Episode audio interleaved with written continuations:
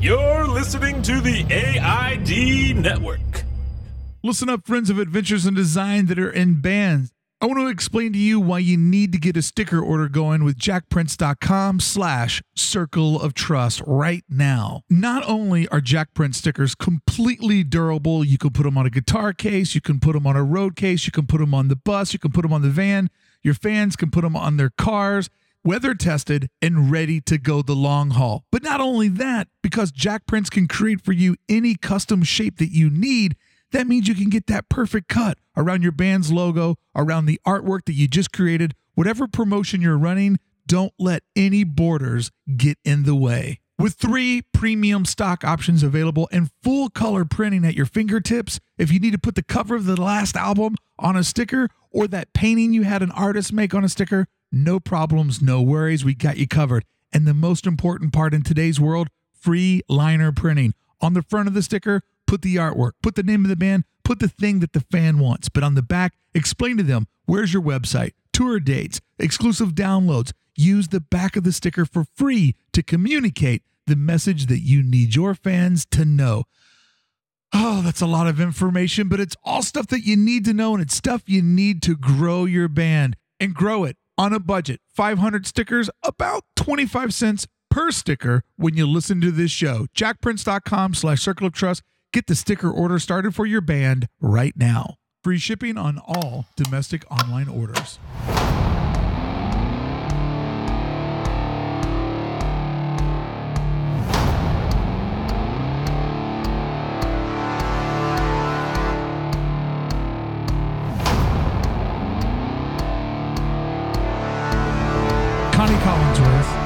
Welcome back to Comment Below. How are you? I'm doing good. How are you doing? I'm doing fantastic. I have really great news to share with you and everybody at home. Okay, well, hit me with it. I'm going to hit you with it. I just got back from my doctor and I have been diagnosed with perfect 2020 vision in my right eye. So you're half cyborg now. The robot eye took inside my head. Um, I was legally blind in my right eye just two and a half months ago because of a severe cataract. All removed, super expensive, cutting technology, robotic lens put inside of my human eyeball. Went from my month out from surgery, perfect vision in my right eye. Perfect vision. And guess what? I have a month and a half more of it getting better. I could go beyond what humans are capable of. Wow, you could go to the next generation That's of right. humanity as far as just vision goes because you're not getting there any other No, category. God, no, God, no, God, no, not at all. But I'm very happy. I just came back from the doctor. I'm very excited. But I'm also excited because today we're going to do one of uh, a new series on Comment Below where we take one person, one thing from entertainment or whatever part of the world we want to talk about, and we dive in and talk about seven things that we love about it, or maybe seven things that we hate about it. But today, and it doesn't always have to be seven, it's just whatever we whatever we land upon. But we chose seven things that we love about Linda Cardellini, who I feel like is a young lady, because she's about eight months younger than me. I feel like she's a young lady that has really kind of came into her own uh, in the last couple of years. Although with her strong debut way, way back in her career, Freaks and Geeks, we've been aware of her for a long time. But that childhood career shit, it can sometimes get you on a wild path. But it seems like her career has really been on fire the last handful of years. Yeah, you know, I play this little game inside my head sometimes that people would probably think I was crazy if I told them, but I'm telling a whole lot of people right now. So I, I do this I little wouldn't say like a whole lot of people. Yeah. I, I do this thing where I'm like, okay, if I could ca- if I somehow ended up casting a project or I was in Hollywood and I was making a movie Yes. or making a miniseries or making a TV series or whatever my different categories I'm going who would be my go-to in my pocket, my my ringer for Mhm. casting hmm for different categories like for my, you know, my for like the best criminal I could put in a movie or the best shady person or the best whatever. She pretty much any project that I could get on, I would find a way to put Linda Cardellini in there because she would fit so many categories. She's super diverse. She's a very, very diverse artist. And let's get into our very first one. We've got seven things today that we love about Linda Cardellini. Number one, Dead to Me, where she played Judy Hale over on Netflix. If you haven't seen this, I'm going to give you a high recommendation. Quick, 30 minute, tight edit videos 10 quick episodes. This is a great thing to watch when you got that 30 minutes of TV that you're trying to fit in before you got to go out the door or wind it down at the end of the night. Takes place down the street from where I live in Newport and Laguna Beach. Uh, two women exactly in my age gr- group, uh, although we'll say way more successful than what I am. But it, it's it gets into that new level of TV where is this a comedy? Is this drama? Is it a mystery? Is it suspense? Like it's all of those things. And I think in the new world of TV, you can't just be one dimensional. You have to be a show where every time you watch an episode, you're like, wow, they really went in a different path this time, or this one wasn't as funny as the last, but my God, the suspense is killing me. Like, this is a show that's super diverse, which would be a good reason to cast Linda, LC as we call her, because she can play all of these emotions. And with Judy Hale, sometimes she's funny, sometimes she's very suspenseful, sometimes she tunes up the drama. Like she leans into this part opposite of Christina Applegate so well. It really feels like it's a culmination of all of her talents. And I think that this is uh, award worthy acting in this show it's award worthy acting for for both of the actresses in it and the show overall. This show is a perfect Netflix show. Yep. That that I hate that word binge worthy, but it's exactly what it is because it, it is quick. You could get this in in a couple of days and still live your life. But what you're going to find out is it has that thing that when Netflix does something right, it's as soon as that episode goes starting to go off and they pull that little thing up the bottom, like next episode in three seconds or whatever, you're going to go ahead and hit that because the, it, we've got a shock or a surprise or something intriguing at the end of every one of these and you really don't know where the show is going. From week to from, from episode to episode. Now if we were watching this week to week oh boy it would be a hard week to wait. And also when you watch it week to week because it is a 30 minute we'll say sitcom but it's way more than that. Because it is a 30 minute show i feel like sometimes those are the ones that you kind of forget that you're watching it because week to week Memorial Day pops up, maybe it doesn't air, or maybe your life shifts around and you're not where you're normally at Tuesdays at eight o'clock or whatever. And I just feel like there's a lot of 30 minute shows that have fallen between the cracks, but the streaming saying this is our 30 minute show for the next five hours or the next five days until we run out of content. But I think there's a really great lesson in there for all of us. Um, the world is moving incredibly fast and let's just use TV as you know sort of a symbol for all of society. Whatever you're into today, there either it didn't exist 15 20 years ago or if it did exist you had three flavors of it and now there's unlimited streaming, unlimited network, unlimited different ways to watch TV. So I think as artists and creators, and I've been on this same path both with my art career and my podcast career, you've got to evolve and you've got to be a lot of different things. And a show like this that doesn't pinpoint itself to one style guide, that allows itself to be sweet and sensitive, outrageous and funny and cringy, but also very suspenseful and, you know, a who did it.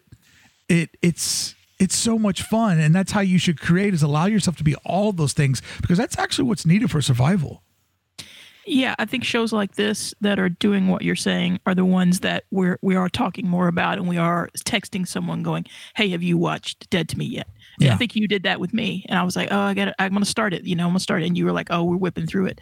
Uh, and this is the show that is perfect for this kind of actress, uh, Linda Cardellini and Christina Applegate. They can be all of those things.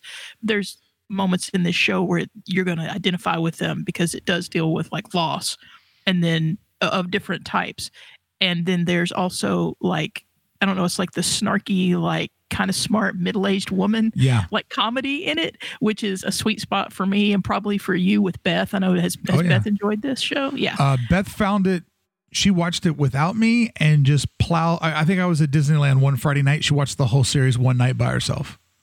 Yeah there's just uh you know that little bit of dry dark comedy that seeps into this, and it's already a dark subject, but you, I can identify with like both of these people, and you know they'll be just the, and also there's just like the the the skill they've got there of like the quickness and the timing of the comedy along with like the sadness is like really compelling It is a weird thing that when you've taken a journey with actresses like Christina Applegate and uh, Linda Cardellini, where when they were young, we were young.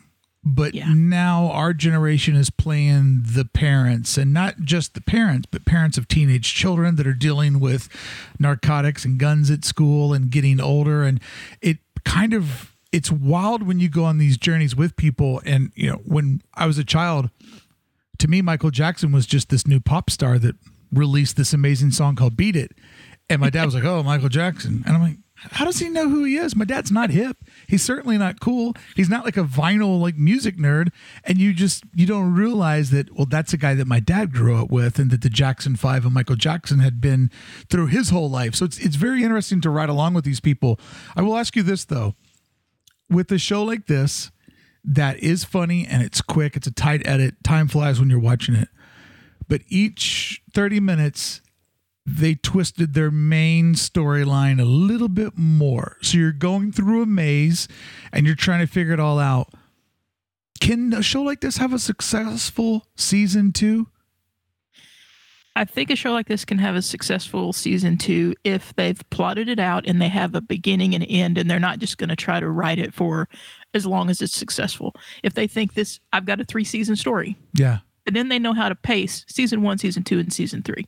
But if they didn't plan for two and then they're going to try to write two after they found out if they're renewed, I think that's asking for trouble. We see that a lot. You could, you and I both as season TV people can can go. They didn't know where they were going, didn't think this was going to get picked up, and Yes. now they're like struggling to you know realize that more people are going to be in and watching and they want to keep those viewers too instead of just doing what you know write what you did write what made you successful or don't you like invest your time in it like say i'm going to write this like i'm going to get two or three renewals Right.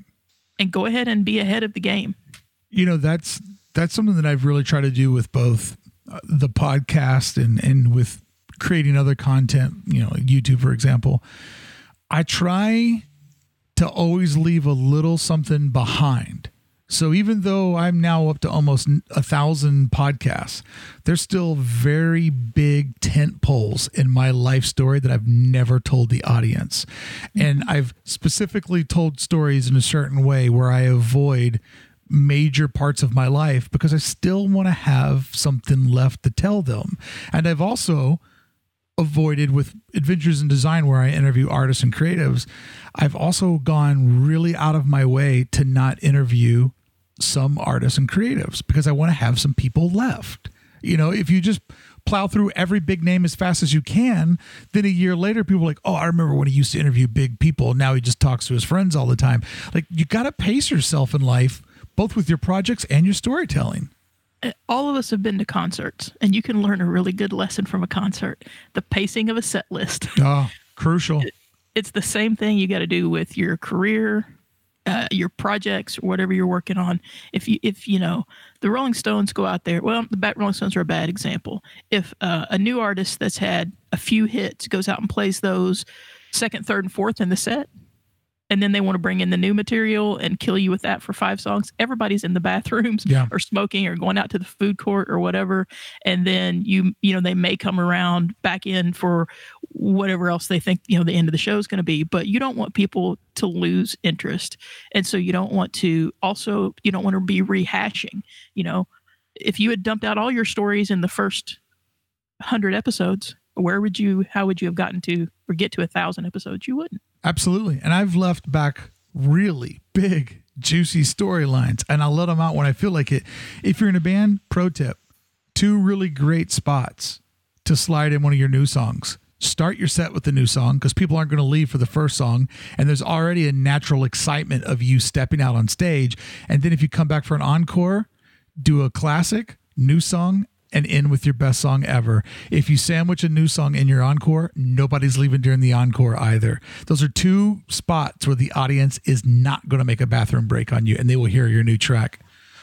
yeah, one of my favorite things about being such a Springsteen uh, fanatic that that that I am, and that we've gotten. You know, I haven't been to like hundreds of shows like other people have, but I've been to a fairly good amount. I love that I don't know what I'm getting. It's whatever he writes down before he comes out, but after all of these performances, he's a master at it, and he's and what give you sign catches his eye? Oh yeah, yeah, exactly. So it's, you know, I'll get so mad at those shows because I'll see people who have, you know, a song that we know he's going to play Badlands. Don't waste your sign on Badlands. Don't don't do that. Let's let's find something interesting Go to pull deep out. on that sign. Go deep cut. Yeah, I've been to uh probably going on 15 shows. I still haven't heard Racing in the Street, which is my favorite song. You know, I'm embarrassed to say this, but I have never seen him play live. When are you going to come out here to LA and we're going to do it together? Man, if he plays LA, you you pull your Hollywood connections and get us some tickets. I'll do what I can. I got a guy at the Staples Center. I'll do what I can. Uh, yeah, when you look at somebody like Bruce Springsteen, that's a guy who built his career for longevity and it really personality based career, really, when it comes down to it.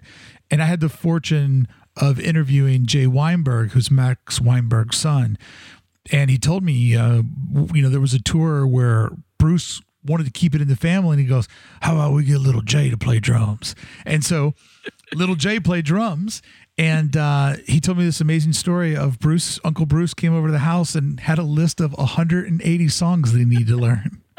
I'm like, you need to learn 180 songs, and Jay said that he was trying. His dad was showing him how to play the songs, and they weren't getting much progress. And then he told his dad, he goes, "I really like the way that you play these songs, but I think I need to play them my way." And he said, "Fair enough." Jay started playing him his way, learned all 180 songs, and so being you know both a huge music fan and respect to Bruce and wanted to be a good interviewer, I said, "Well." Jay, when was the first time you ever got to play drums for Bruce Springsteen? He said, Oh, first time I ever played with him in front of an audience was Giant Stadium. One of those like five night in a row sellouts of like a hundred thousand seats. The, the epic. The shows are expected to be epic because they've always been. And it's, imagine? it's like hey, Giant son, get out here. Stadium. First time. But I mean, in a weird way, better to play in front of 100,000 people than 100 people because Oh, yeah. you can't even see their faces. They're like in cartoons when they just become little dots. Yeah, you're just up there. I can imagine on the stage in your own little world. You're just watching Bruce at that point, and yeah, And Bruce Springsteen is one of the things that we love about Linda Cardellini. Our number six thing on our list. so this time around, when we do uh, a show about what we love, Connie was nice enough to let me put the list together. And what I did was I started with Dead to Me because I really wanted to say, hey, that's where she's at now. But I want to kind of look at some of the threads that got her there. So my number two thing was Meg Rayburn. She played Meg on Bloodline for three seasons, 2015 to 17, also a Netflix project. But when I thought about it, just like you said, if you had the script for Dead to Me and you're trying to figure out how to put this thing together, you would say, well, I need somebody like Meg Rayburn, but funny. And really, everything that she did in in Bloodline is everything that she's forced to do now in Dead to Me. But sometimes, because it's a buddy with Christine Applegate, sometimes playing the straight man and sometimes playing, you know, the the, the wild card. And uh, I, I was like, oh wow. I- When I was looking at her list, I'm like, these are sister projects, but just what a difference in tone when Oh, it's the same sort of principal storytelling wrapped around 30 minutes of comedy and one hour of serious drama next to Coach Taylor. yeah. I think noticing another thing between these two projects is the ensemble around her. Mm-hmm. It's like she seems to have been blessed to be in great ensembles that are also great projects. So, which makes the other? You know, is it the ensemble or is it that the project brings out the best in the people? I don't know. But now that you say that, I really do think, yeah, that that her character in Dead to Me is if the character in Bloodline moved to California to pursue her her uh, career there. Yeah, left that old from sweaty Florida. get away from that fucking horrible family. Oh my God, what a family! And head out to to uh, Newport Beach. Is that where you said it was? Yeah, It goes out there. I could see her getting with the guy she's with in Dead to Me, and then it's not it that being far the off. same person. Are we sure maybe that she isn't under assumed name in Dead to Me? Oh my God! If we find out next season that it's a, a bloodline crossover, and and John, her brother John, shows up, it'd be amazing. But Man, if if Coach Taylor uh, shows up as a one of the police detectives, I'm gonna be like, oh wait a minute, this is this is crazy. but you know, she's an actress. You know, every artist is kind of known for doing a couple things really, really well. And one of the things that LC does is she plays conflict and conflicted so well. You know, like mm-hmm. she does a really good job of. She's got like a handful of faces that she can make on the drop of a dime that you can read her face and and read her mind at the same time and hear her inner dialogue of struggle of well this is my brother but this is what's legal or this is my new best friend but i have a burden uh, on my shoulders like she plays conflicted so well and uh, one of the other themes that you'll see in the the appearances of hers that i picked today for us is she also plays a character several times that is never happy. Even when she does get happy, she plays self destructive really well. And we kind of all know those people where it's almost their sweet spot is having something to complain about. And so in Bloodline, even when she leaves the keys, goes to New York, tries to remove herself, every time she tries to remove herself, she still does self destructive things with her behavior, with her dating, with her choice in men. Like, Meg Rayburn is completely restless, and that is something that LC plays very well. She plays it all the way back to her beginning uh, show, which we will talk about. Uh, uh, It's almost like it's not a lack of self esteem. It isn't that she isn't a strong person or character when she's playing them, but she won't allow herself to settle in and just be. It, there's almost like a I can't even. It's I'm losing the words for it. It's, it's a vulnerability, but it's almost just an apprehension Right. Apprehensive about everything and not sure but at the same time like always as a character that is or plays people that are very confident at the same time so it's a weird mixture but it's very intriguing Yeah, she normally is very good at playing a woman who's not uh, reliant on a man. They're always independent women. They're always women of some sort of status or, or some sort of career, but just has that big conflict in her gut, whether it's created by her or by someone else. And uh, we'll get into another uh, appearance of hers where this bloodline appearance really kind of plays into it. And, you know, it, I think when we look at her career, one of the things you can really take away from it is that, you know, when you play one character, you're basically auditioning for all your others. So when you're a creative, whenever you put out a piece of your artwork, regardless of the discipline or the medium, you're always on audition for the next one. absolutely And when you see the the hop from Mad Men, The Founder, Bloodline to Dead to Me, when you look at that four series hop, that is definitely one of those characters won her the next one over. And it it kind of reminds you that, you know, you're always auditioning even when you get the job, you're still auditioning for the next gig. You know, like just because you're at home right now and you got hired to do work for whomever, don't forget that just because you got that job, your career's not over because that's the project that's going to land you the next three. So you're always auditioning your whole life. Yeah, and for an actor, it isn't like a paper resume with a list of jobs on it. It's the impression you left Yes. with people when they watched or they experienced or, or they felt whatever you were doing in your project. Linda Cardellini or LC, our friend LC, Our, our pal. reminds me career wise of another favorite of ours who is also doing the best work of her career on Netflix right now. Can you name another person that you and I love? One of the best female characters on Netflix right now. Uh, on Netflix. on a show that we absolutely adore and has had a fantastic, never bad performance career. Is it our girl Zoe? No, uh, Laura Linney, our our Wendy Byrde Oh, from Ozark. oh, It's one of the same kinds of careers and the same we held in the same esteem. Pops up in everything, and when you see her, you're like, oh shit, here this is this is getting good now. that woman plays wound tight so well, and really because of Ozark, I now have two different O faces. I have I have my Ozark face and my actual O face. But oh man, why did you know when we talk about our show of X things that we love about somebody? Help me out with her name because I can't get the name out to save my life. But from Big Love, Chloe Savani, Chloe Savani. yeah, It's the last name. Chloe Sevany, Savani, Savani. The last name gets me. Yeah, if people want to go in the comments and, and phonetically put out how they think her name is, that'll be great because neither one of us ever know and we talk about her far too often. I love her. And speaking of Bloodline, she was a character in Bloodline. Now, she's normally not ever the lead guitarist. She normally plays rhythm or a little bit of bass. But when she pops up in an ensemble, you're like, oh my God, she's Yep. in this one too. And it just, I absolutely love her. She did, she was the leading role though in a, a I think it was a series based out of Scotland where she played a pre-op. Yeah, help me out with the sexual terms. what, what the Uh, well, that show came along before you know, uh, so m- people were more educated, and um, so it's looked upon poorly by the community of folks who are involved in you know transgender rights and issues and representation. But that show was just great. It was called Hit or Miss. yes, and you turned me on to that. Yes. She was a um, pre-op transsexual, transgender person, which I don't know what they called it then for her, but can I do it in layman terms to the to the people listening?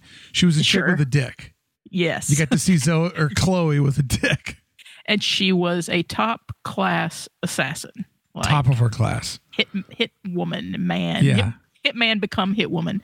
Um, so stylish and well made, and she was just perfect for that role, based a lot on physicality, but also just the performance. Oh, great, great career, great person. Once again, she's one of our favorite things about Linda Cardellini. Yes. But did you enjoy Bloodline? I enjoyed the first season immensely, but it was, and I, I'm not a hater of a slow burn. I always say that I do like a slow burn. I'm willing to dig in and I'm willing to sit with it and let it take me where it's going to take me.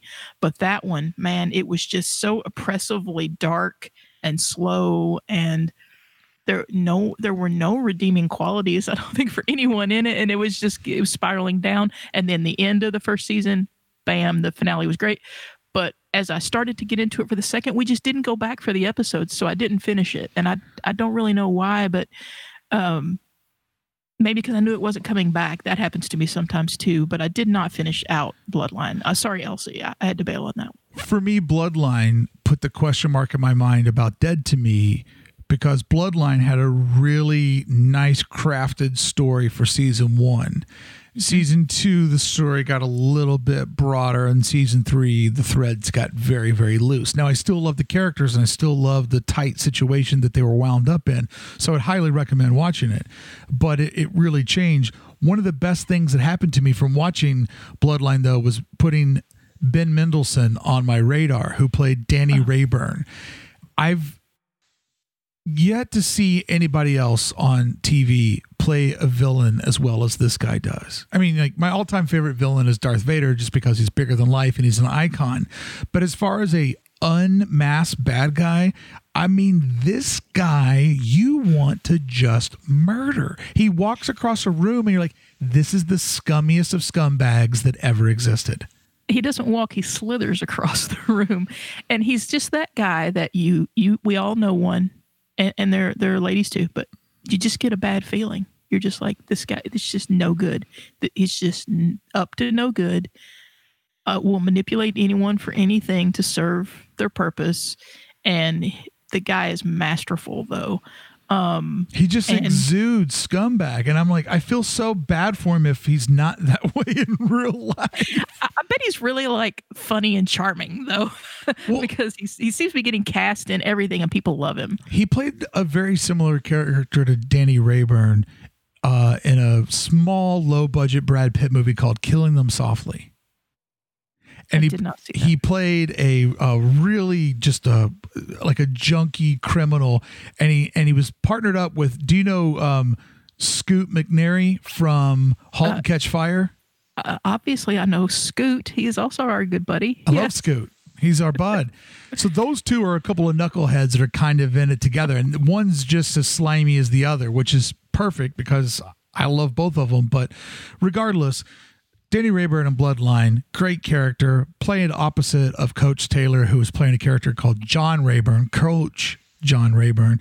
Um, they they were really really good. And then in season two, they cast an actor to play Danny's son, and whoever cast this character did an amazing job because the kid looked just like he could really be his son and the, he was a very very good actor so um that was one where i'm like oh he has a kid now but the kid did the impossible which is stand in the shadow of that guy and not break it and not fall apart. So really really great show. Meg plays i guess by default sort of the middle child and the only girl of uh now a bunch of brothers.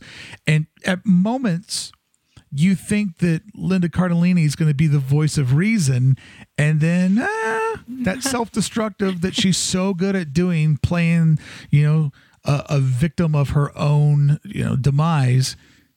She gets in the middle of all of it and makes it just as messy. Yeah, she's really good at putting herself in bad situations. Yes. That may be the best way to put that for that character. And that seems to happen a lot to LC in her roles. LC, LC. Let's jump over to a smaller role of hers. You pointed this one out to me when we came up with the idea to do this. She was in 2005's Brokeback Mountain. First off, how did Brokeback Mountain come out 15 years ago now? Like it that doesn't feel that long ago, but now let's fast forward. What a great 15 years it's been for working in LGBTQ in the mainstream media because it was shocking that those two fucked in a tent. And now we see shows all the time where gay men kiss, gay men have sex. Like, you know, people were willing to give lesbians a pass. Yeah. But gay guys is when a lot of people are like, whoa, whoa, where are you going, cowboy? but these two cowboys came in, and now the world wishes they couldn't quit you. They were up there stemming the rose That's right. on Brokeback Mountain with that wonderful little little role by Randy Quaid, crazy ass sex tape Randy Quaid in that in that movie. Um, yeah, I mentioned this one when when we were going through the rundown because I didn't want to forget it because it's a tiny role. She has two basically two scenes. Um, and it's a it's a trope or a, a stereotype that you know they're in a small town and there's the bar where everyone goes or, or, you know the little restaurant. And i think those are the two scenes that we see her in Yeah. in this. And she's that you know smaller town woman who's maybe getting close to the age where people think oh she hasn't gotten a, a good man yet. She hasn't gotten a man yet. She hasn't settled down. And she herself as women will do worry about that. And you can you can read that in her characterization in this in this film. And poor what's her did you get her character's name in that i don't even remember It's uh, Cassie. cassie poor old Cassie. Doesn't even get a last name. That's what a small role it is. just out there looking for a good man in, yeah. in the looking in, for a little dick. out west and who does she get but heath ledger's heartbreakingly sad Ennis Del Mar who you know the fact that we're getting so off topic talking about this but it's a it's a testament to all the great projects she's in the fact that he got his oscar for playing that goddamn joker and for not for brokeback mountain is a travesty it, it, and, and and he got it after he died anyway which is is bad enough but I cannot put on Brokeback Mountain without getting into just like a crying fit. And yes, back 15 years ago, we couldn't, we didn't, they didn't even screen it in Bowling Green, Kentucky. We had to drive to Nashville to see the gay movie, you know, um, which it's not much better, but uh, we did go see it. And it was a thing where I could tell there were a lot of people coming from the outer areas Oh, when yeah. we went to see it. Like, oh, okay, we got to go see this when it comes out. It might not be here another week, you know, but I realize it's basically the plot of the movie that I wanted to make Small Town Gay. we should work up some funding for that. If we get Linda Cardellini in it, that would be great. Hey, would you be in my movie called Small Town Gay? It's about a guy that works at a truck stop that dreams of all the, the handsome men that comes through. Well, back to her part in Brokeback. She plays that like the the the the girl who's like you could tell she was just like probably the prom queen Yeah. or the head cheerleader, but she stayed in that town too long Yep. and you know a good man's hard to find and in a small place like that the pickings are slim and she meets Ennis who maybe by the fact that he's a closeted gay is a little nicer than the other guys a Yeah. little and plus he's reserved he doesn't talk much which we all know the tall dark handsome stranger thing Well, you know he's entirely good looking. He's Yes. not super into her, but he's also polite. So she's reading this as this is a challenge. This is something that's worthy of my time. You know, those are three things that can sort of, you know, because she's very attractive in this movie. This is, I think, one of the first roles that I really recognize her as being adult and sexual. And if she was the prettiest peach in a small town, she's probably used to a lot of the dickheads, you know, hassling her and, hey, you know, my wife doesn't need to know if we go out back. And yeah, the guys who were the jocks in high school when she was the head cheerleader, who are, you know, their peak years have gone too. They peaked in high school and they're still around there and probably just, you know, she's had a lot of bad relationships. You can tell. And, I, you know, the fact that she's at two scenes in this movie and we're able to break it down this much yes, speaks a lot to what she did in in that movie and the the quality of the movie and the writing of it. Um, but you know, it's just you know it's not going to end up good for her the minute she sidles up to him and gets him to reluctantly come out on the dance floor. Or a guy who's you know never going to go out there on his own, but he's not going to tell her no, and he goes out and dances, and then then we find out later, spoiler alert, that you know they he kind of just ghosted her, and and things drifted apart, and Yeah. it you know, I think she is so, and they have a, a scene where she's very upset with him. She comes in with another guy, and uh, and he is just dis, you know, disaffected about it. He has no emotions. He's flat, and she is obviously very upset with him, and it leads to you know a, a bad feelings and an upset scene. But again, two small scenes, but she's like a a firecracker in that movie, but I, and uh, it, unexpectedly. and I think that the big lesson to take away from this is in 2005 her career was in a weird spot. I mean, at this moment, sort of the biggest thing that she had did was, I believe, like Scooby Doo, you know, which is probably not a project that you lust after, and definitely not one of the seven things that we love about Linda Cardellini. But what I think that this says is, you know, there's a high level of importance for all of us on the projects that we pick. And when you do get into a project, maybe you're not the leading role. Maybe they didn't give you the top level part of the creative process that you want, but pick good projects, do your best work while you're there, and really stretch it out with what you're given. Now, don't go so far and work for free and give people more than what they pay you for, but they brought her in to do two scenes. She nailed them. She acted the fucking tits off that character. And she put in so much story per second that we spent with her that we're actually able to contrive our own backstory for this girl because you feel like you know her. Yeah. And to be able to, I mean, I know this movie was very well written, and I think it's a shame that he got his uh, Oscar for The Hulk and not Brokeback Mountain. that Hulk movie was horrible. Yeah. That's one of the worst things I've ever seen in my life. horrible.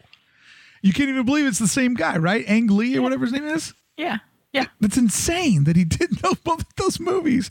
Regardless, though, talk about talk about different tones. Oh Yeah. my God. Talk about not knowing the project to pick. But the time that you spend with her in this character, it really, really shined. And I think that if you look at this little audition, once again, that she did in these two clips, this is kind of who she ends up playing in bigger projects down the road over and over again. Like, this is her not being freaks and geeks anymore, but being an mm-hmm. adult and being able to play that conflict well. And they did such a good job of making her sort of that that lost soul in the small community, you know, the one that just didn't get out for whatever reason, just didn't catch the train to the big city and decided to fight it out in the small town. And now the pickings are slim. Mm-hmm. mm-hmm. And she picked the wrong the wrong fella. Absolutely. Uh, the next thing that I have on my list here, the fourth thing that we love about Linda Cardellini, and this is a lot like her role in Brokeback Mountain. In 2015, we see her enter the Marvel Cinematic Universe in Age of Ultron, playing the wife of Hawkeye, Laura Barton. And when the Avengers end up at the farmhouse, that wasn't like a big scene. It wasn't kind of crazy, but what it did do is it added a little bit of gravity and a human touch to things because all these people are bigger than bigger than real life. And I think that they kind of needed to see that there are people that have wife and kids and a house and are trying to do it that way. But once again, because she was so calming and nurturing and motherly and sort of added this rock of of like levity you know this gravity to all this like you know superhero shit flying around us and you know people that can just destroy buildings without any consequences. She put consequence into it. And because i think she did so well with that small row when they did Endgame they had to work her into that. I mean they brought her back because she was so good. So these little small pieces did I Don't just spoil spoil in game Endgame for me. I'm up through um, Infinity Wars. I finished Infinity Wars. You know, for listeners that don't know, I started three weeks ago at the beginning of the MCU, and I'm up to now. I need to go to the theater and see Endgame. So do not spoil it for me because I've remained unspoiled. I know not one thing I will not happened. say anything else then. But what I'm saying is, is that you take a little project like she did with Brokeback and Avengers, you do really, really well with it. If you do good, they'll find a way to put you in the next project. They will find a way to work you in. Yeah, and some casting director was like, "Okay, we need this big, fast-paced, crazy movie to go and slow down for a minute, Yes. and we need it to be a warm, um, peaceful escape for these uh, for these characters." And there was the, just a few little lines of dialogue there where she's like with her relationship with Natasha. It's like you know there that those are the two girls that get along with each other and are invested in each other and you wouldn't expect that from you think as Natasha as being like only has guy friends, only works with guys, only you know kills guys, you know that there's no other females in her life, but like this person like is a nurturing, positive character for her. And you also question is there some sort of sexual chemistry between Black Widow and Hawkeye? Because a lot of people have a hard time believing that men and women can be friends. But then when you see her with the wife, you do realize that they're really co workers. Yes, yeah, that's that. That's yeah. Uh, it's it also gave like um I think it's a testament to LC's power that someone said like they looked at the other roles and they said, but she can be a warm motherly type also. She's not played any type of character like that before. And but that's all you get there. It's almost like the waltons over there where they're at you know? Um so i was i did not know that she was in the movie because i didn't look into any of these movies. We just started steamrolling and watching them and as soon as she pops up stacy's like oh there's your girl you know and i'm like oh and i sit up and watch so i was delighted to see her pop up But that's kind of been her career where she's never on the poster. She's never the first one out. But when you watch the project and then five minutes in, half hour in, 15 minutes in, she pops up, you go, oh, fuck, she's in this? I'm Yep. sold. That's why I brought up Chloe Sevigny because she's the same way. She's rarely ever on the title card, but when she pops in, like I did not know that she was going to be on um, Gypsy Rose, the act. The act yeah The act, the name does not fit the show very well at all. no it does it should have just been gypsy rose or something i guess that's already taken but- I walk around the house all the time singing Country Roads, made popular by John Denver, but I switch out the lyrics to Gypsy Rose. Fits really well. Yeah, the same with LC. It's the same with LC as it is with Chloe Savani. Chloe Savani to me, Oh, I like that. Savani. Savani. That's what I'm. I just it just sounds better, so I'll say that because I don't know what it is. She's like the cool girl. She's like the girl that you know probably was in the smoking area out in the parking lot, hanging with the guys with the muscle cars in high school. You know, and you so badly like wanted her to like give you that pass like that she might speak to you or or you know comment on something about you or whatever's going on or just not fucking just not be mean to you is what you wanted Do you know who from that girl for me was? You want to hear the name? It's amazing. I remember seeing her walking down the hallway at school, and her jeans were ripped so high that I could actually see her ass cheek. I'm like, she's showing me her butt, and she doesn't care. Her name was Becky Goatee. Becky Goatee. Do people call her Becky Goatee? Because that's what I that's what I would have called her. Becky Goatee. Does that not sound like a character from Beavis and Butthead? Man, yeah, it's like uh, definitely a it's definitely a great name, and you'll never ever forget that. Not just for seeing the ass cheek, but you'll never forget that name for Becky sure. Goatee. Well, let me tell you, and if she's listening, hey, this is maybe make your day. The girl in my school that was like that's name was Sharon Fox. oh wow! What a name, you know? How did they know when they had her? she was attractive. She was like the take no shit girl. Um, had you know all the guys liked her, but yet if you were one of the girls that she was cool with, you were just in, you know. But she wasn't mean or shitty or any of that, you know, Regina mean girl kind of stuff. So that so it's interesting that both those those women had interesting names that that we knew. Connie, when do you remember being attracted to girls? Oh God, um, grade school, Grade elementary school. elementary school, Just Yeah. always. yeah. Um, But you've always had a you've always had an attraction for cool guys. And how did Yeah. you program your brain that you just thought, oh, he's just cool, but it's not sexual? Like, how did you know the difference between that? if I could explain that to you, then people wouldn't be scared of gay people. If if if we could put it into words, Yeah. if we could let people understand that it, it's just how you are. Yeah. It's it it isn't one day I just said, "Oh, this thing, no, that's not." I suddenly I no longer want that, or I never want to. You know, it's just you never you just never do unless But you're a do you bisexual person or pansexual, I guess. But But how do you sort the thing that always confuses me is I get that part that you've always felt that way.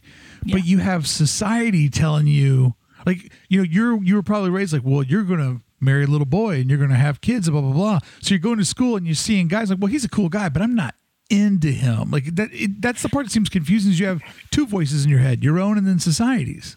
Yeah, and I like I said, I wish I could explain it. I just I, I was always friends with the guys. Yeah. um but i just never i guess i never fell under any of that pressure i don't know maybe if like a few glimmers of like well i should maybe try to go out with some guy or Yeah. something and it just never was a it just never was a thing i don't know um but i i can remember very very strong like it's it's almost like an obsession when you're that age though it's like people think you know that you don't have those kind of feelings when you're younger but you do like you want to be around certain people and you Oh, yeah. want to to experience that closeness with them Yeah. there were s- several little girls you know and that that I was in class with who there was just a thing where like okay and there were girls that I was just friends with that that I didn't you had it have- divided into two categories. Oh, yeah, Chemistry were- and just friends.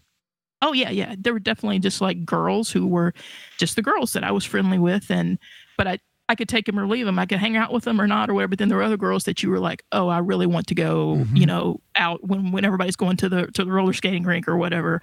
You're like, I want to hang out with them, you know, that kind of thing.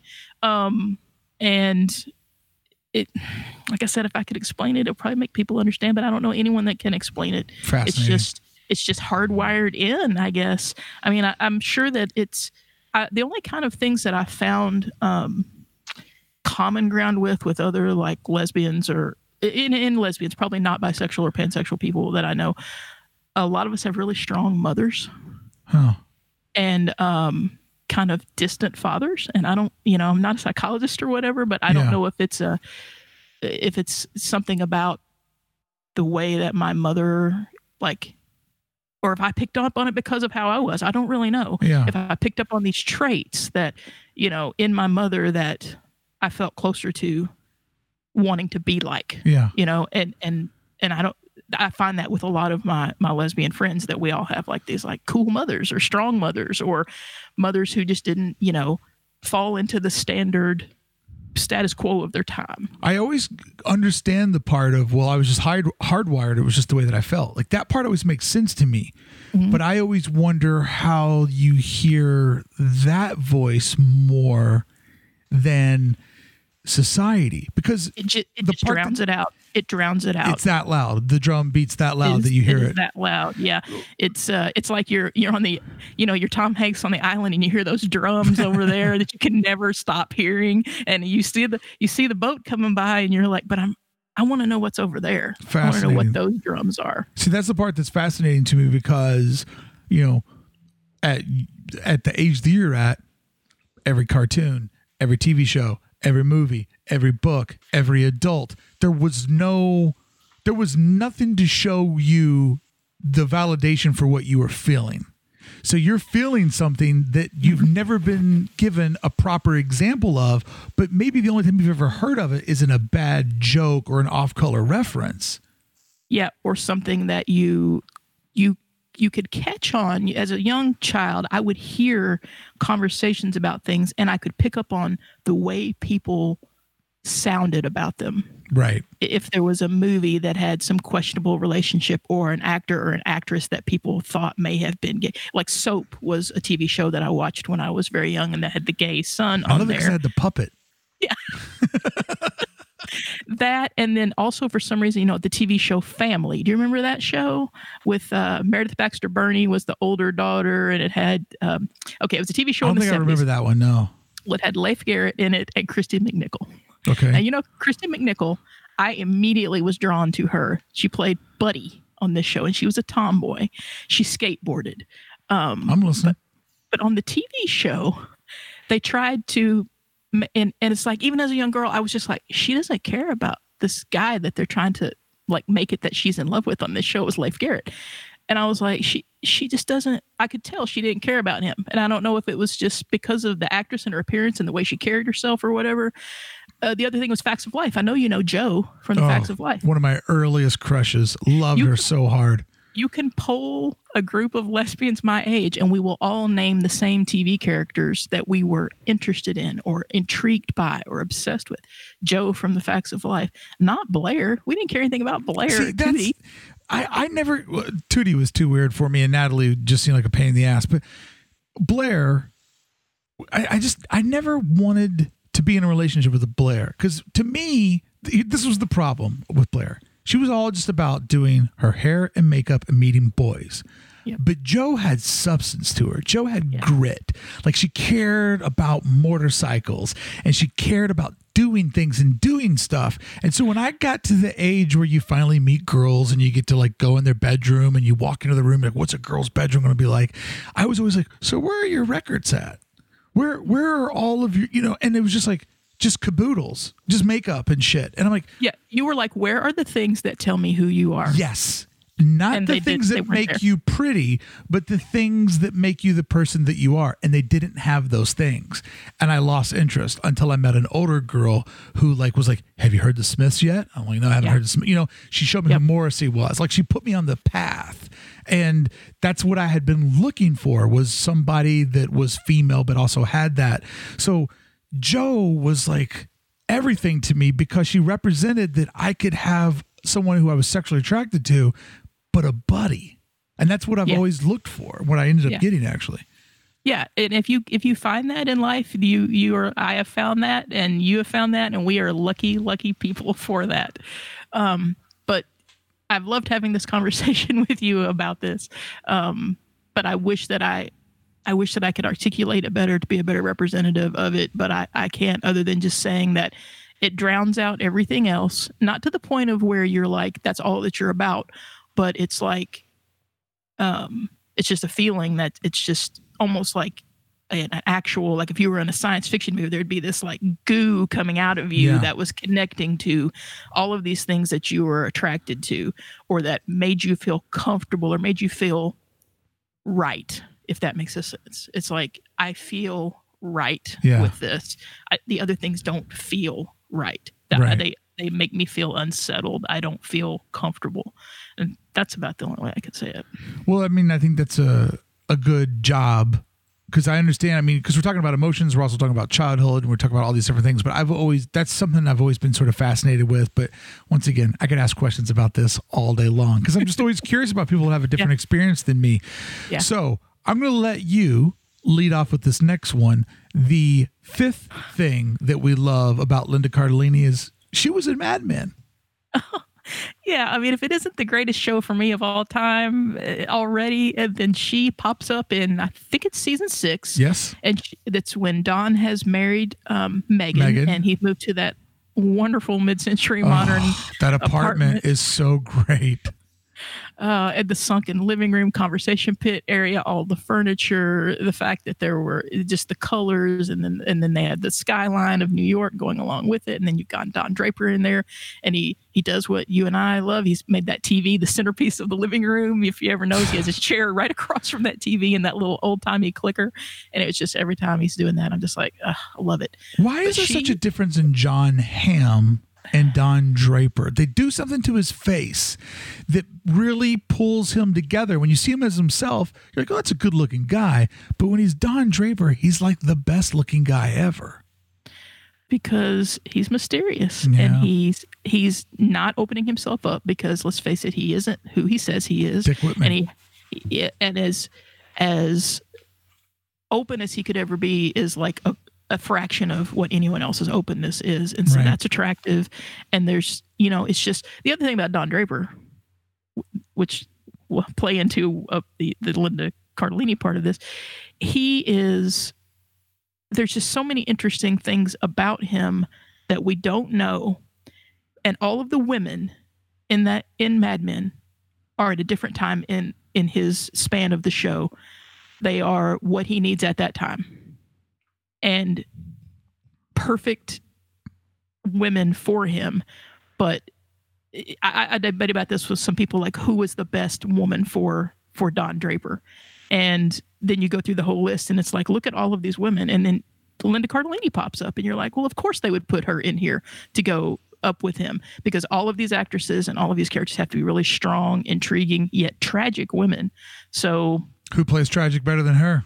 exactly exactly I like mean, we talked about with, with that the face acting and the different exp- the, the go-to expressions and things which don't ever seem like forced or a put on or like a, a fallback or whatever they fit exactly perfectly for whatever she's doing There's a scene where her, uh, she's plays Sylvia Rosen. Her and Don are having dinner, and they're getting into a dis- domestic squabble about their affair because she's married and he's married. So they're having this conversation, and then the waiter comes up, and they continue their conversation around ordering their food.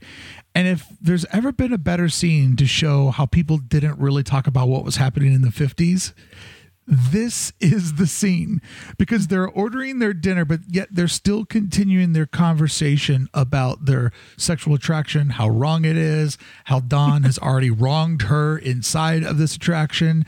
And, you know, he's just like, don't fall in love. And the way that it goes down, she plays it perfectly. And this is actually the first time she ever got an Emmy nomination. She got an Emmy nom for Outstanding Guest Actress in a Drama Series. I wanted more of her in this show. She could have taken any of the spaces as one of the head female uh, characters, but she was only in for that season, only in for a handful of episodes. But once again, she played the shit out of that character and just those scenes in the elevator when her husband would be around and the way that she played that wound up sexual tension and then when they would get to go at it and she would just sort of let it all go and give herself to Draper she did such a fantastic job. I fucking love. I that might be my favorite character she's ever played, and that's high praise because there's one more on this list that's an amazing TV character. Oh yeah. And how uh, audacious was it of them? They live like one floor apart. It's gonna work. Don't worry. they're in the elevator constantly he and his wife and she and her husband. And like you know don has like well don's in the penthouse so they get off before. But all don has to do is like dip out of his laundry room door or whatever and hop up the service elevator And there's a side piece, side piece waiting for him, a hot side piece. hot hot. Don's the wealth okay don draper has everything anyway and then he's just blessed with all of these women. I mean let's let's look at the list of them. There's uh betty. One of the prettiest women ever on TV. absolutely. And a character arc that we could talk about for a- an hour and a half just on her.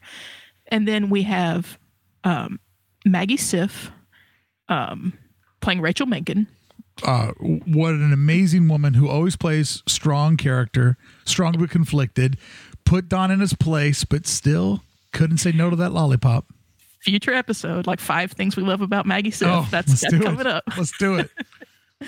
Um, and then he's got uh, the only clunker in there for me, and I hate it because I really love this actress, and um, it was the school teacher Um, and oh my gosh, I'm hating that I cannot remember her name right now because I actually have a friend who's a personal friend with her, and why cannot remember her name? she was Sally's teacher that Don just went for one day to see Sally at school, like the only day he went, and he ends up like making Ah, eyes at the teacher.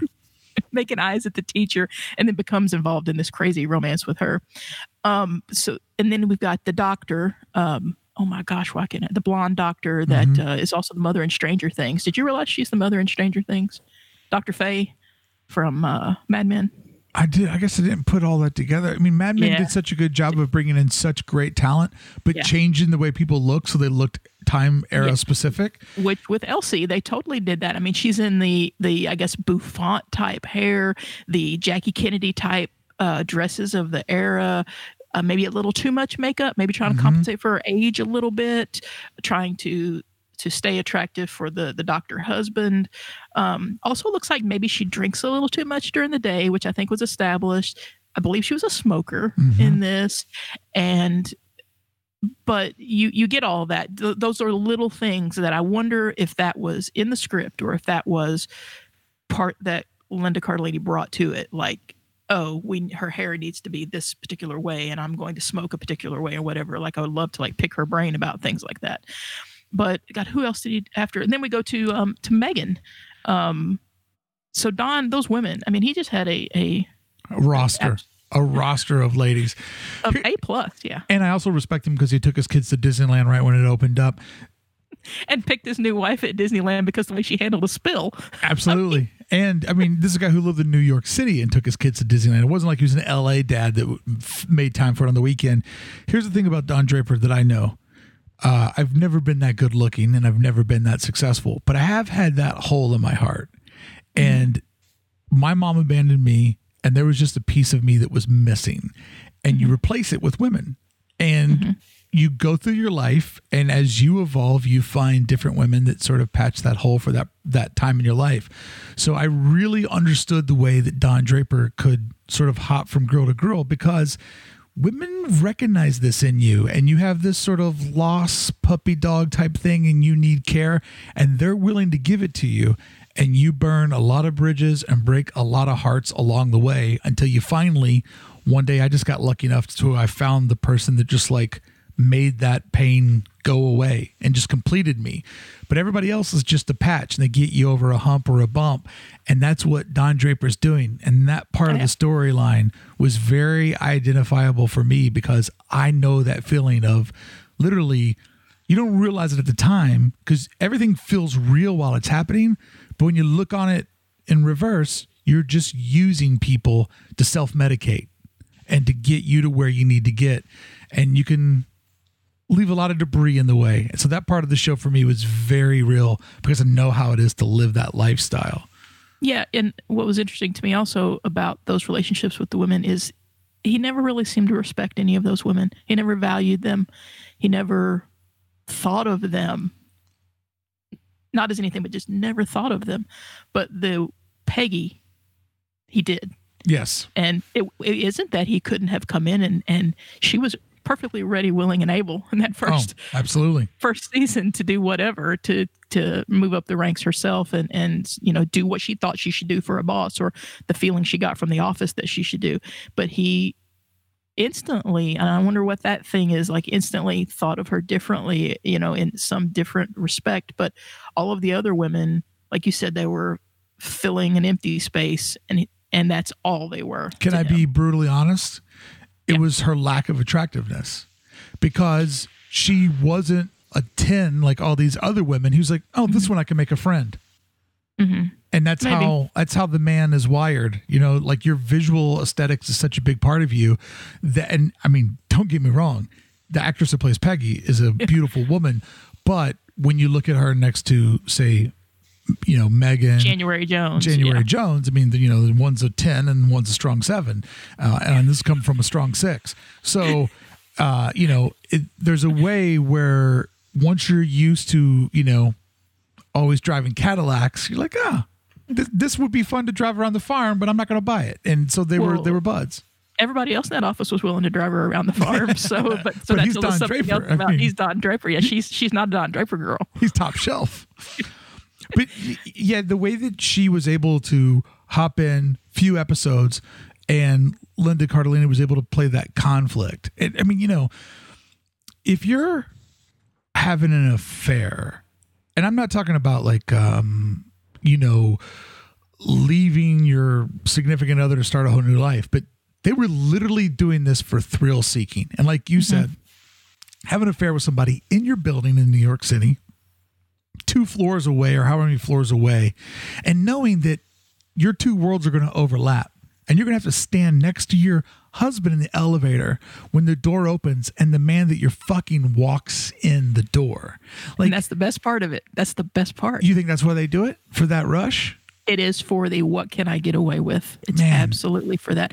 Do not I need do that in my in- life whatsoever. Now, affairs are so much work and so much juggling, and it's hard enough to live your life like straightforward. Yeah. But if you're juggling two and three things and then you throw them in the same building, in the same elevator with each other, I mean, a wrong look, glance, word, or whatever, you're ruined. And that is the attraction. it it, it it's got to be the chaos that you're attracted to because and maybe it's just because I'm not good at it, but sex just doesn't last long enough to gamble all of that. You know what I mean? Like Yeah. even Yeah. if you're the best fucker in the world, that's 30 minutes. The rest of your day is really long compared to that. Absolutely. And the damage that it can cause. So you- you're absolutely right. You're in this for something so much more than the gratification. It's the chess chess game or adding a level of competition or, or complexity to your life. But once again, that's what she does well. She plays a self-destructive character because she just has all the facial expressions to to play it, you know, and to tell you what's happening and to have it feel authentic and to read her. because you want her at all times to be all right. Yes. whoever she's playing or whatever she's in, you want that character, and it's not you're not you don't want LC to be all right, although we hope she is. Yeah. You want every character she plays to just be okay, And you know they why? are. You know why? It, and I hope that you can hear this in the way that it's intended. Linda Cardellini is cute mm-hmm. and not hot. And cute makes you fall in love for her and root for her and feel like you know her.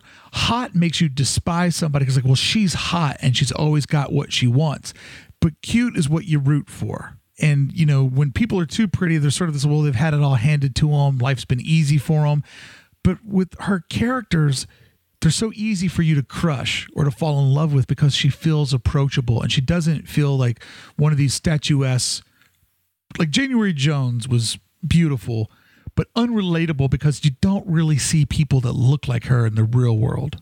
And and you can't put yourself in her problems. No, because it doesn't feel Betty's- approachable or, or, or applicable. Yeah, so many of Betty Betty's problems were trying to maintain the status that she was brought up with over her looks, and that isn't something that a ton of people can can relate to. Right. But you can relate to the the girl that you knew in high school that was the cute girl. Yes. Um, and it isn't the looks. I mean, the looks are cute, yes, but it's something from inside. There's a reason for the, the all American girl next door. There's a reason that that's a that's a stereotype or a type that people tend to love. and like I grew up being in love with Drew Barrymore. We're we're like the same exact age, a a month apart, and I grew up just being totally in love with her. And when you think about it, it's not because like oh she's this classic beauty or I love her big tits or I love her perfect ass. I liked her lisp. I liked the little mm-hmm. cute things that she did with her mouth, like real world mm-hmm. oddities that make someone stand out to you. And so mm-hmm. I think Linda Cardellini is from that same um, cut from that same cloth. And if you cast her into something, you know that there's a real relatability there. So even though she's going to make all these dumb moves, you're invested in her. You're rooting for her. And when she picks the bad guy, you're like, don't do this because you're able to actually care about her. And it, it all comes from just that aesthetic that she has. Girl next door, very cute, uh, approachable, but the way that she plays the face, like you can see her what's going on in her head on her face so it feels like you know her and she has some of her go-to moves that we all have that she does in a lot of these different characters but those are the things that make her relatable so i think that mm-hmm. that has a lot to do with why she plays these destructive roles and we don't resent her for it. She's always in the middle of a murder or an affair or something that's completely devious, but somehow we feel like she's the victim, even when she does it to herself. Mm-hmm. Yep. Yep.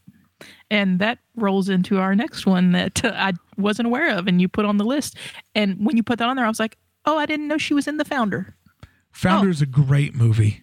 Oh, I know. I was I watched it yesterday. I couldn't quit. And it's a thing where, you know, I love Michael Keaton. He's one of those people also. It's like, oh, I need to go to for this movie. Let me get Michael Keaton.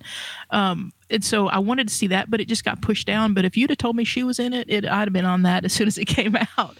And uh and it's she's again another small role in it, but it was just a classic LC role. She does Mad Men 2013. She does The Founder 2016. There's no doubt in my mind that Mad Men wasn't the audition that got her the Founder because once Absolutely. again, conflicted woman of that playing that time period, the 50s and the 60s, but she does a good job and this is going to get into the last thing that we love about her. From the beginning of her career in Freaks and Geeks as Lindsay Weir in 1999, she's always played a woman that could fall in love with a guy, that could get treated poorly by a guy, but she's always played a woman that at least stands up to the men around her. You know, like mm-hmm. she's not like super woke feminist actress, but from Freaks and the Geeks all the way up on everything on this list, she always at least challenges the men around her. Doesn't always win, doesn't always get her way, but I think that once again makes her human and it makes her restless. And in the founder, she's pushing Ray Kroc. She's challenging him. I mean, she's from her own marriage. She sees the business as well as he does. And at a different mm-hmm. time, she might have been the one that actually created McDonald's.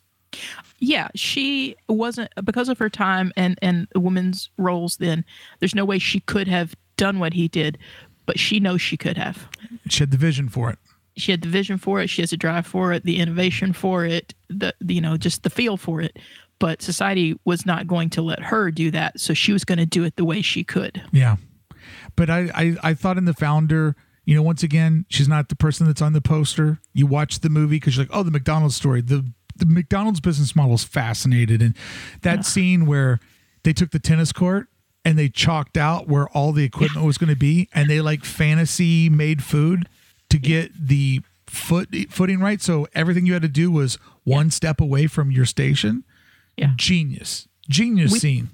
We didn't do it with chalk on a court, but we did our own virtual and in-house versions of that for our booth at the convention in Las Vegas. Stacy was like, "We got to know where this table's going to be, and where they were going to hang these things, and where this couch is going to be, and how I'm going to check people out, and we got to have a flow because we want it to be like a store. So you can sit there all day in your head and think how you're going to do that, but you need to measure it out spatially, visually." Uh, artistic, creative people, we work with the visuals. That's we probably all did horrible in algebra, but we we slammed geometry in school. You know, I know We how to measure a room and then draw all of the furniture in Illustrator and then play with the Legos until you get the perfect layout. And just like you, when I would make those big booths for my business, I would figure out this is where I'm building the cardboard wall. This is what I'm doing with my tables. Like you got to have a game plan because your mind will tell you you have way more space than what you really have. Oh, And yeah, You'll show up with 12 foot too much stuff. You're like, well, how are we going to fit it in here? But the founder, great movie. You're watching it for one reason, and then you get the Linda Cardellini surprise. Boom, there she is, and going up against Michael Keaton and toe to toe, toe to toe. Yeah, and when you see her in it, you can understand why he just loses all. Uh, he's having a business meeting with her husband of all people. He doesn't know he's her husband at the time, um, and another handsome person there, Patrick Wilson.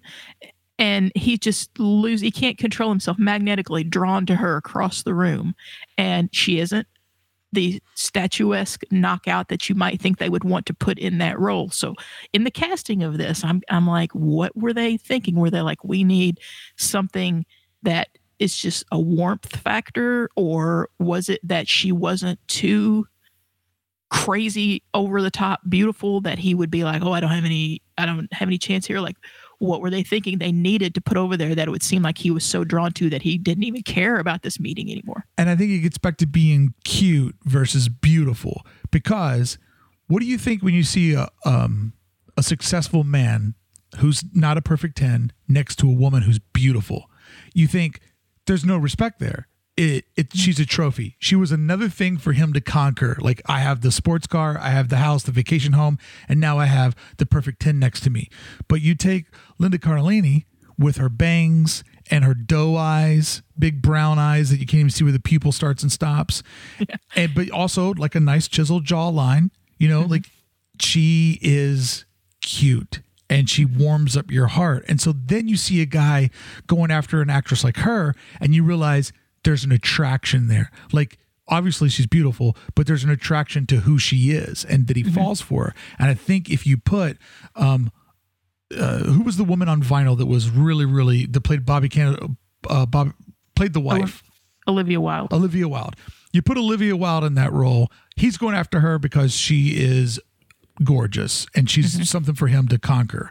He's not intrigued by her. He wants to sleep with her. Yes, he wants her on as arm candy. But you put Linda Cardellini in that role, and now it has a more fleshed out meaning of these are people that have an attraction for each other. Which all of this brings us back to the first time that we met her. is actually her second project, Freaks and Geeks, one season. Can't believe that this was a show on regular TV. But when you think back to Lindsay Weir and her cool ass green army jacket, Nothing cooler, Mark. There's nothing fucking cooler on a teenage or, you know, early like college age girl than the one that wants to wear that army jacket. and this is it. I mean, this is she was the girl next door, literally approachable but cute. We see her play conflicted. We see the self destruction, but we also see her play that apologetic nature she has, where she mm-hmm. flashes the big doe eyes at you, mm-hmm. Beautiful smile, and she sort of works the system. And you never can quite figure out is she really sorry or is she getting herself out of the pickle here? But I equate Freaks and Geeks to The Simpsons in that when The Simpsons started out, it was supposed to be all about Bart Simpson. And it ended up being the Homer Simpson show. I feel like Freaks and Geeks, they really wanted to be about her brother Sam, Yeah. But it ended up being way more about Lindsay. I mean, the final scene of the series is her story arc. Like she is the grand finale to the whole thing.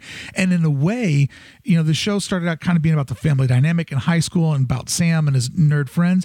But as it went on, it became the female version of the Wonder Years. Obviously, you didn't have those beautiful narrative scenes, but it ended up becoming the female Wonder Years. And Linda Cardellini's Lindsay Weir was the central point of the show.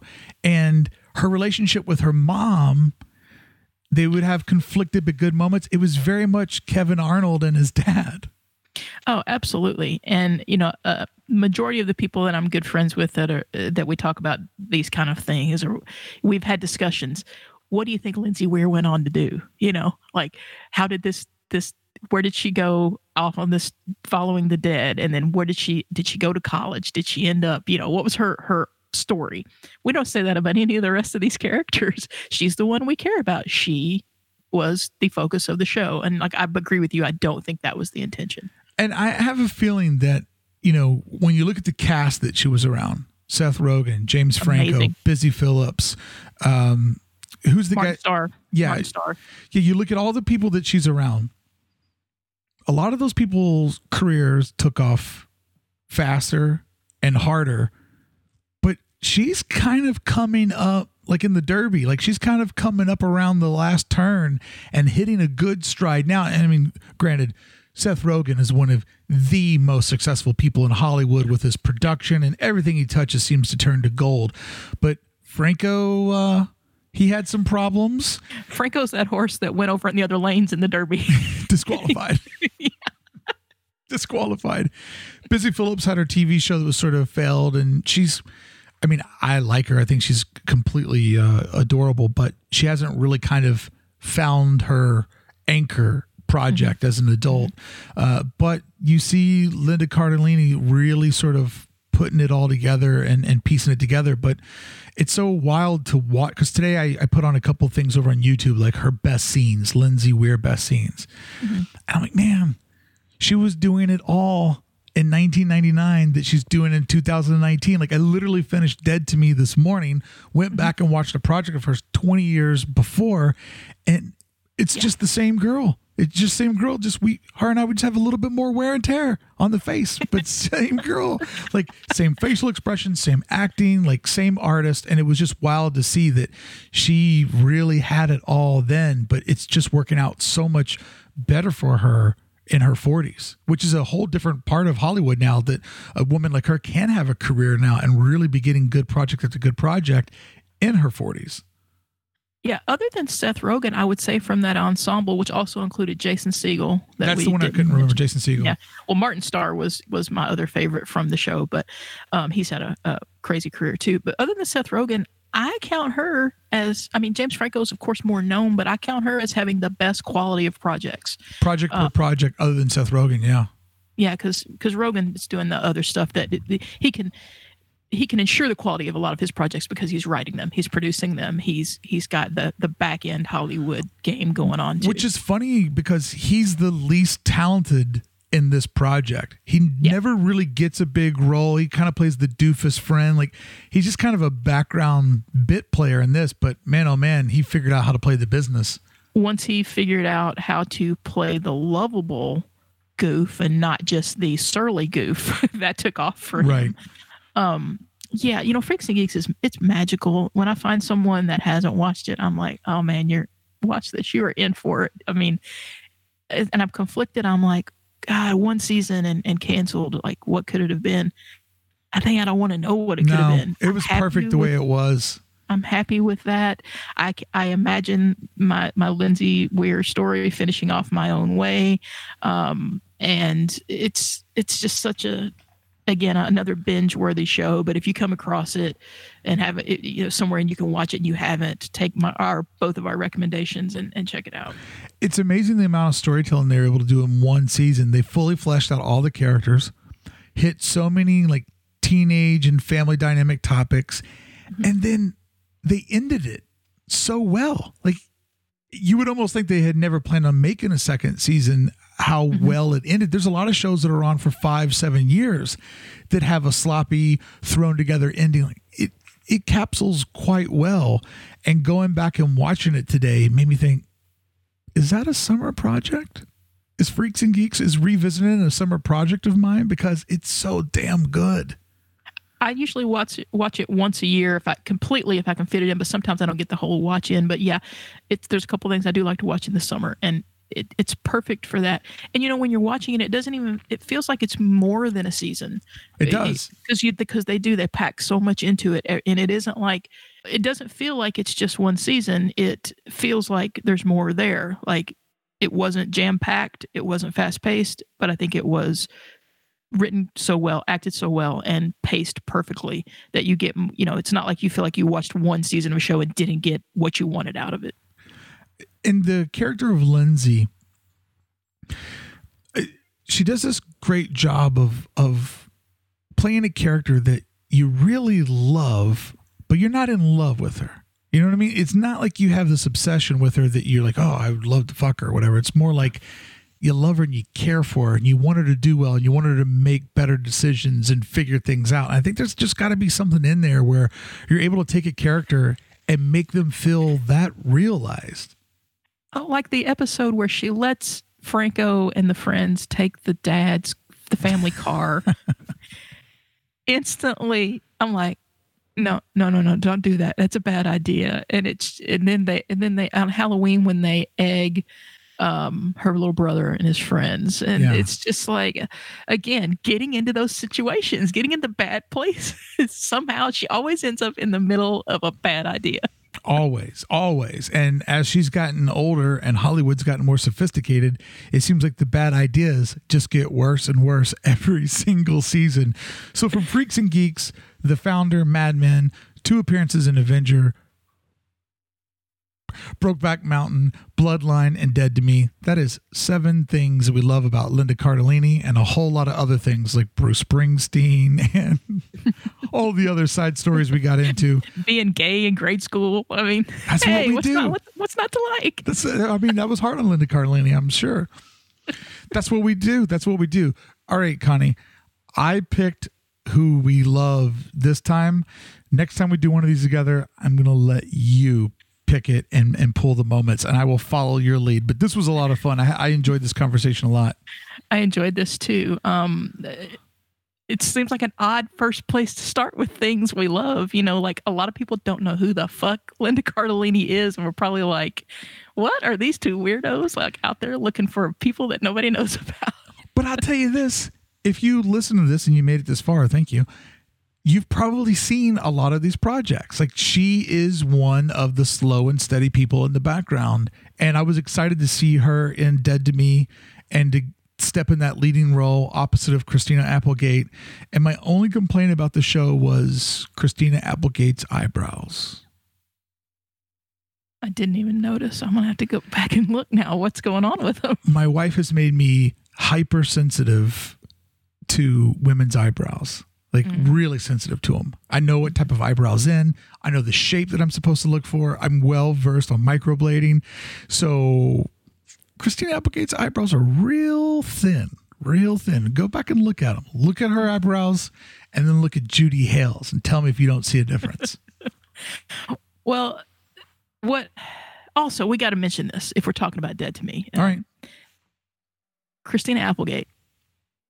I mean, the scene in there where she's talking about the characters discussing having the double mastectomy. Yeah. And then we know that in real life that Christina Applegate yes. has, has had very open public about her battle and, and domestic.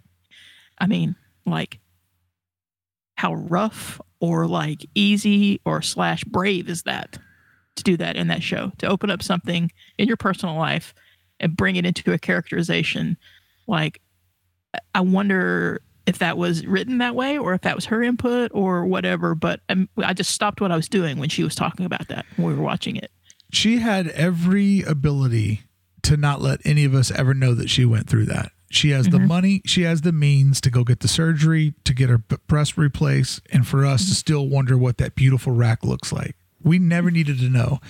She made it public, brought everybody involved in it, did a great service for women and for that cause. And I would bet dollars to donuts that when they were trying to figure out some things to put in there, she's probably like, I'd love to put this in. I, whatever because she's obviously banging the drum for awareness yeah. and to put that in there and to play that but christine applegate has really come a long way a long way with her career because she was not all of these amazing things we talked about that linda cardellini was in freaks and geeks like as her role in Married with Children, Kelly Bundy. Kelly Bundy. That is a very one dimensional character, and she's not doing that kind of character anymore.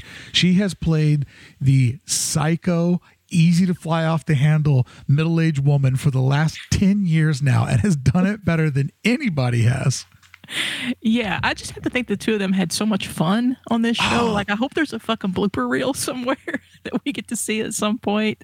Man. And, and I think that's a big thing about art. You enjoy art more when you feel like the band or the artist or the actress, you feel like you enjoy it more when you can see that they're having fun do it. Like, you know, bands like Oasis or an oddity where like, well, the music's great, but they hate each other. And so you always look at it differently because of that hatred.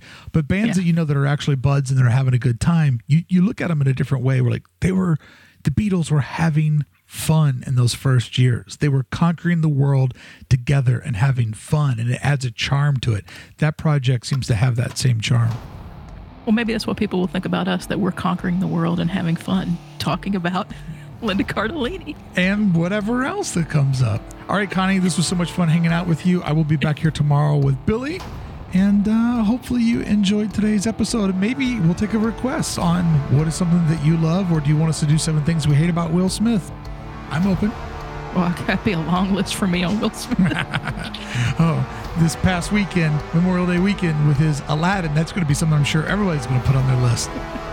I hope so. I got it in the movie game, don't I? yes, you do.